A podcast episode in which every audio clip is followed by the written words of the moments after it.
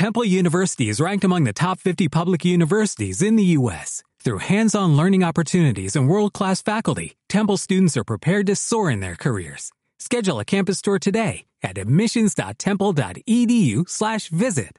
La discapacidad no te define. Te define cómo haces frente a los desafíos que la discapacidad te presenta. Con esta reflexión de Jim Abbott, quise comenzar este encuentro con Juan Endara, mi invitado a este podcast. Juan sufrió un derrame cerebral a los cinco meses de nacido, pero eso entra en el margen de probabilidades de cualquier persona. Digamos que Juan no está aquí por eso. Juan está aquí por lo que sucedió después. Una ruta de eventos que lo formaron como el ser humano que es hoy.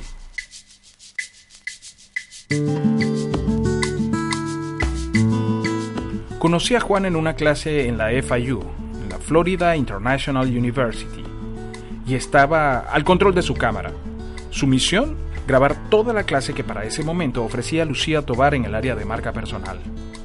Estaba atento, intervenía, participaba de manera activa en la clase. Eso llamó mi atención. Hola Frank, muy agradecido por ser invitado. Es un honor para mí por contigo y con todos oyentes. La comunicación humana se da entre dos o más personas que tienen la intención de expresar significados para entenderse de manera mutua. El evento comunicacional que realiza cualquier ser humano es un proceso cultural y está basado en unos principios implícitos envueltos en todo acto del habla.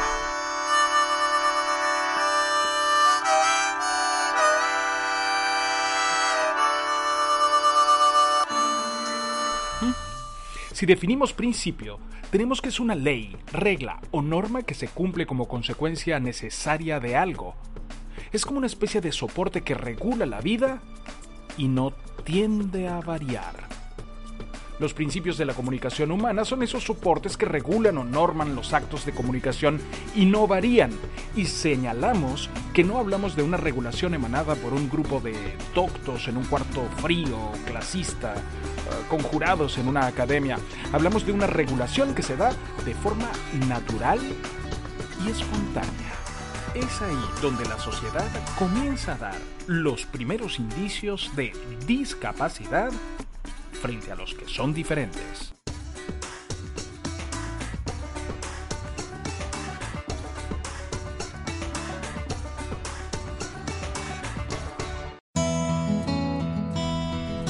Juan fue un neonato, digamos, normal, hasta los cinco meses.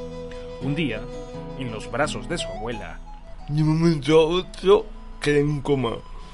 Nunca se supo por, qué motivo, por qué razón, pero quedé en coma, quedé en coma por di- 16 días. Estaba muy chiquito, y los médicos decían que no iba a poder, que cuando, cuando estuve en coma, decían que no, no iba a sobrevivir.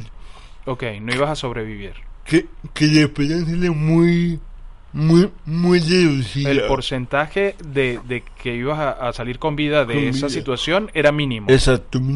Cuando me salvé, Ajá, que salí del coma, sí. el pronóstico fue pésimo.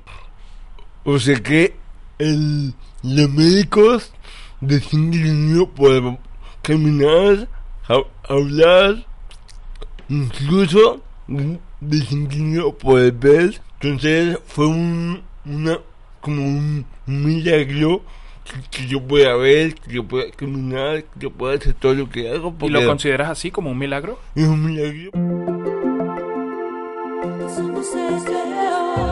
Un derrame cerebral es una lesión que se produce cuando se interrumpe o se reduce ampliamente el riego sanguíneo del cerebro. Este se queda sin oxígeno ni nutrientes y en cuestión de minutos comienzan a morir células cerebrales. Por lo tanto, un derrame cerebral se considera una emergencia médica y requiere que se le diagnostique y se lo trate sin demora. El derrame cerebral, a menudo llamado ataque cerebral, es una de las principales causas de discapacidad y de muerte en todo el mundo. Cada año, unos 800.000 estadounidenses sufren derrames cerebrales. Aproximadamente 137.000 de ellos mueren por este motivo. Y la vida del resto cambia para siempre. Muchos años atrás se creía que los derrames cerebrales no podían tratarse, pero las cosas han cambiado, en especial gracias al desarrollo de nuevas técnicas. Una persona común, común, cuando acaba su escuela, ¿qué hace? Va a su casa, descansa, come algo, va a jugar, va con los amigos, no podía hacer eso. Tener una condición de discapacidad es como ser habitante de otro planeta. Mientras el resto de niños llevan una vida complementada con juegos, rutinas deportivas o escolares, el discapacitado tiene que esforzarse el doble con la esperanza de poder ser aceptado por el entorno.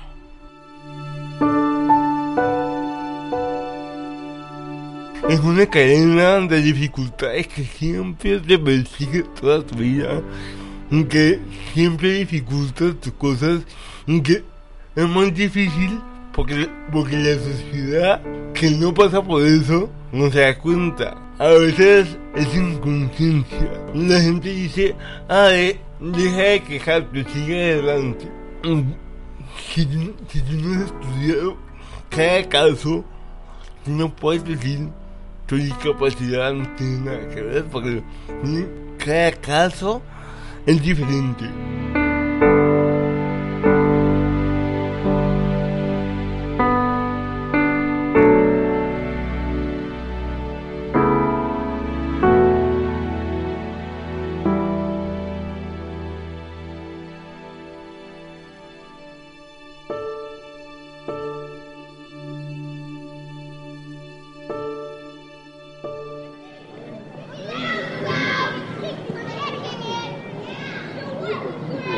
Aristóteles dijo, el ser humano es un animal social.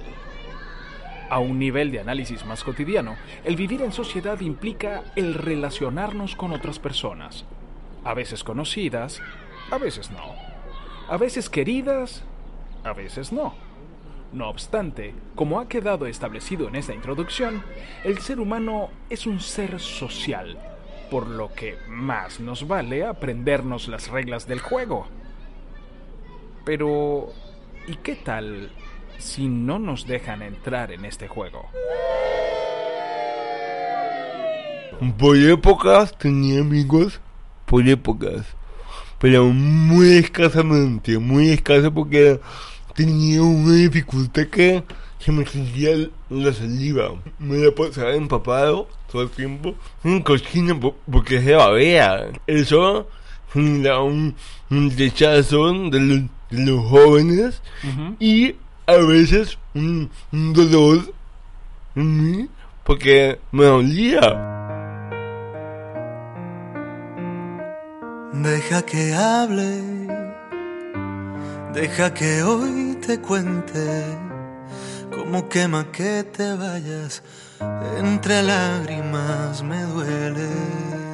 Me enamoré, pero, pero fue difícil también. Sí, Enamorarse. sí. ¿Cómo, Fue cómo difícil porque, eso? porque las chicas de esa edad tienen el... El galán, el galán. David, no el que habla diferente, no el que habla con dificultad.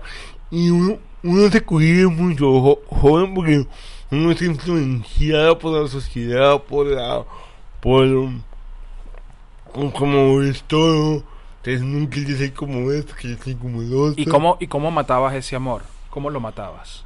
Cuando te enamorabas de Me una chica... enamoraba un rato y se me pasaba y ya escuchaba música romántica. Ok. A veces... Tú alimentabas esa ilusión. Sí, Tú decías, oye, qué bonito sería. tenía ilusión. A, a veces le decía a la chica o no le decía. Te lo digo 43 veces a que no me sueñas, a que te beso. Se me pasaba, o sea, me dedicaba. Es que una persona que siempre he sido he tratado de ser feliz. Por todo me reía, por todo le dedicaba el chiste, las cosas. Me mostraba el lado positivo siempre.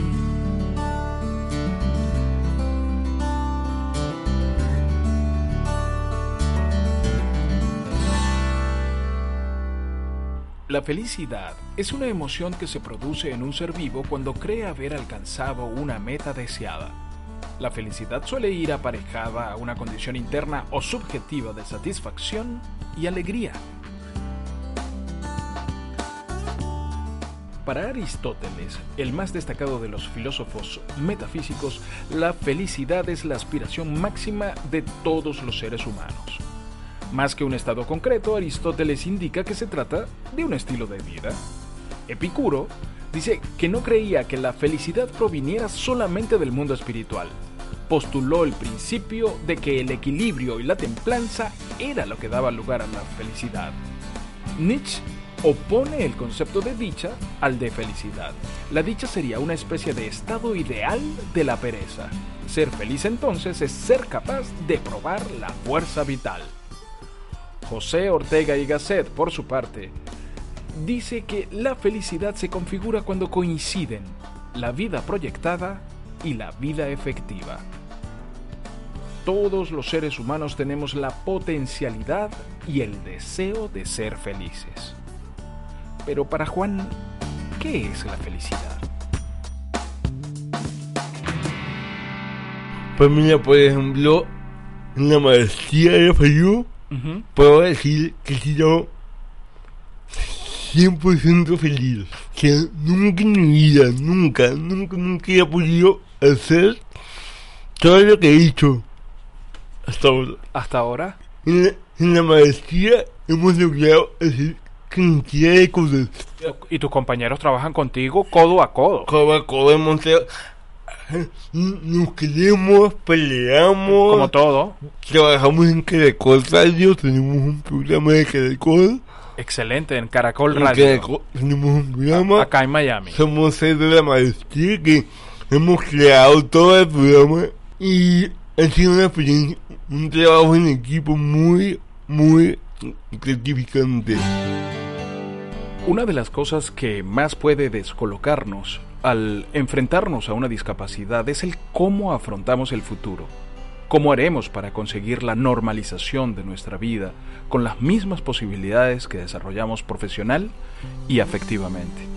Quizás resulte complicado al principio hacernos una composición del lugar y seguro que costará mantenernos alejados de las preocupaciones por las incertidumbres del futuro. Pero eso ya forma parte de todas las personas. El truco está en mantener una actitud lo más positiva posible y no cesar en el empeño de lograr los objetivos que nos hagan sentirnos personas realizadas. No hay por qué encontrar trabas donde no las hay. A veces nos las ponemos nosotros mismos.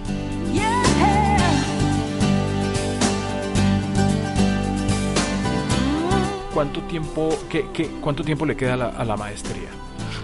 Para mí, mm, me cae como un año, porque yo cojo poquitas clases. ¿Y, y, y qué va a pasar después de ese año con Juan Endara? Bueno, pues espero que me den un trabajo. cada quien busque sus objetivos, cada quien busque su, su vida. No, yo he sido feliz, m- m- me he aceptado como soy, he sido feliz, me gusta todo lo que he hecho.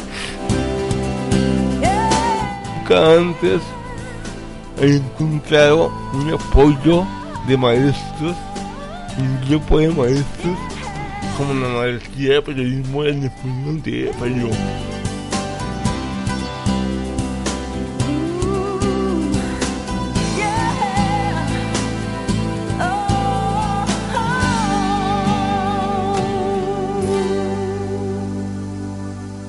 Cuando, cuando tú ves a personas que no tienen, eh, de repente, que no han pasado por lo que tú has pasado, que no tienen esa dificultad que tú tienes al hablar, que es la única dificultad que yo identifico, eh, y no hacen nada, ¿qué, qué crees? ¿Qué piensas? Yo no, no, no, no, no lo juzgo, porque a veces uno en la vida necesita un empuje, Ok. que alguien te empuje a hacer algo, que alguien te, te diga, tú puedes hacerlo, tú vales. Cuando tú como ser humano no encuentras ese apoyo en algo, en alguien, dices, ¿para qué hago lo que hago? O sea, no, mejor me quedo en mi casa acostado y ¿para qué lo hago? Pero yo creo que uno debe buscar la motivación en uno mismo, quererse uno mismo, valorarse uno mismo y a medida que tú te quieras, a medida que tú tienes una meta, vas a encontrar gente adecuada para ti.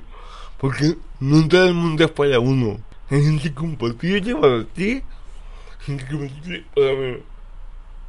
Si, si alguien te, te cae mal o si alguien no te genera algo de felicidad, persona puede ser parte de tu vida porque te va a desgastar demasiado. Si hay una persona que entra en tu vida y no te genera algo de felicidad, esa persona puede entrar en tu vida, pero te va a desgastar demasiado.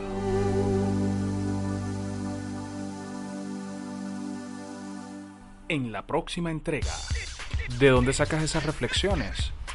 De mis experiencias. De tus Mis experiencias. experiencias, porque a veces uno, uno se queda con gente que no te aporta nada. Juan, muchas gracias por venir aquí a BDM Radio a, a hacer este podcast. No, a ti por invitarme. Ha sido un honor haber estar aquí y poder compartir una historia que puede impactar a, a muchas personas.